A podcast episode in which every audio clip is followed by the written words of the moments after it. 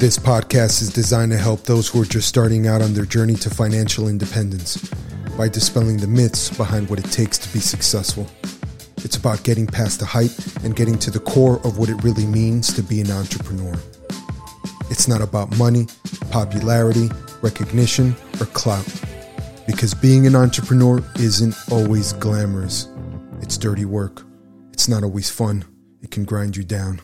And it's not always profitable, but it's empowering. We'll build your mindset, define your plan, shape your perspective, and grow your vision while grounding your expectations so your success is built on a solid foundation that can withstand the pressures of building something for yourself.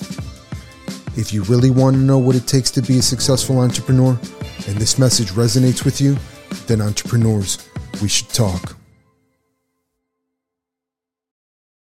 Welcome back to the show, guys. I'm your host, Dave Ordonez. So, in, pod, in past podcasts, we've talked about a couple of things defining your why, and then deciding whether you want to own a business or you want to own a job. Now, let's talk about what are the next steps. Well, one of the most important next steps to setting up your exit strategy from the rat race to building something for yourself is market research. Whatever it is that you've already decided that you're going to do and that you're going to focus on, you need to do market research and you need to prepare yourself so that you can figure out how it is that you're going to stand out. Now, market research, a lot of the times people tell you, uh, you know, you have to figure out whether it's a saturated market. And that's true. You do have to figure out, you know, how saturated is the market, but not to decide whether it's something that you should go into or, or field that you should go into or not go into. More of how can you set yourself apart? What is it about doing business with you or the services that you offer is going to make customers want to do business with you or want to get the services that you offer? That's where market research comes into play. Now, I would advise you that while you're doing your market research, apart from the logical things of cost, what's the average price that people are asking for, uh, etc., packages, uh, so on and so forth, how much competition, you need to really establish.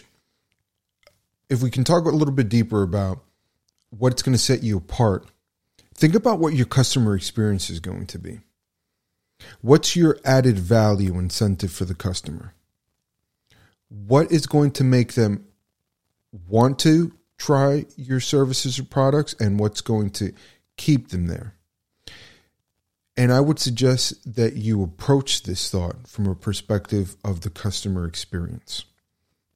Because that's what really is important and what's the driving factor. A company that is focused on the customer experience is focused on delivering the very best service or product that they can to their customers from beginning to end. So that means that every single time that they engage your services, they know what to expect and they're going to get it every single time. The last thing that you want to do is not define the customer experience before you start going on your own. Because then what ends up happening is if you focus on everything else other than that, then you're going to unknowingly create experiences for the customer and unknowingly take them away time and time again because there's no consistency in the customer experience. Think about how a company like Apple takes so much time and energy and effort to design every single one of their products from the initial perspective of the customer experience. That's powerful. That's strong. That's a product. Even if it's just a service, a cleaning service, whatever the case is, the customer experience from the time that you pull up to the sidewalk, walk up to the door, knock or ring the bell, what you say when you greet them, etc., etc., etc. That is all part of the customer experience. And you need to knowingly and consciously build that customer experience so that you can set an expectation of what a customer is going to expect from you. Now, again, that could be a product that you're developing, or it could be a service that you're developing. It doesn't matter, but it's all coming from the same place. Think about, you know, regardless of whether you're an iPhone user or an Android user, that's that's really beside the point. But think about, you know, every time that you get a Samsung phone or an iPhone, you know what you're going to expect from that phone, meaning the experience is always going to be the same. Sure, there are new features, better cameras, uh, more storage, faster internet connection speed, blah, blah, blah. But at the core of what it is, the expectation is always going to be that at a minimum, I'm going to always get what it is that I've come to love from this product. And then some. Every version brings something not really takes it away. Or at least it shouldn't. And if it does take something away, it takes away from something that was a negative for the customer experience. So, how do you do that kind of market research? Well, look at their website, look at their LinkedIn page, their Facebook page. What are they posting? What are they focusing on? What is it that they're offering their customers? And think about this as part of your research.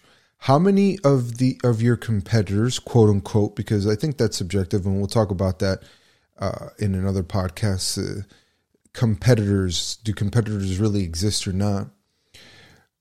But from their copy, from the words that they use and the things that they focus on, you're immediately going to know whether they are customer centric or company centric. So, what I mean by that is why should somebody get your services? Is that what they're focusing on? Or are they focusing on, I've been doing this for 15 years, 20 years, 30 years experience, so on and so forth? Well, yeah, that, you know, that's all about the company. And that's all well and good.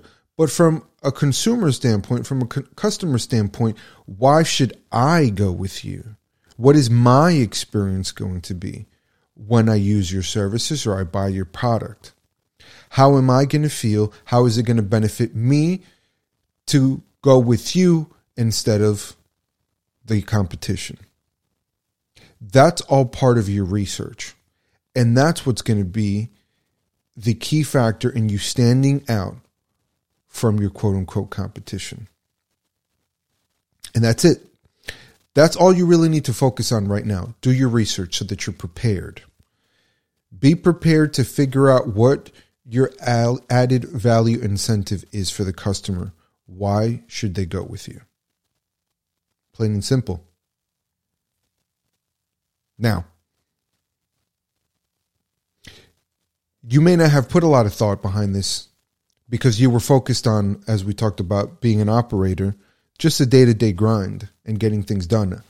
Right? I, I can do this for myself. I can do it better than most, so on and so forth. And if you're operating from an operator's perspective, then you're lost in the daily grind and just the doing of the work. Maybe you're not even part of the actual customer experience, meaning in the back end, right? After they acquire the product or the service, how do they feel once you walk away? That's what your research has to entail. How is your customer going to feel and benefit from using your services. Guys, it was a pleasure, as usual. On the next episode, we're going to talk a little bit more about setting up your exit strategy, what to do and what to prepare, in a little bit more depth in other subjects. Hope to see you again, guys. Thanks so much for joining us.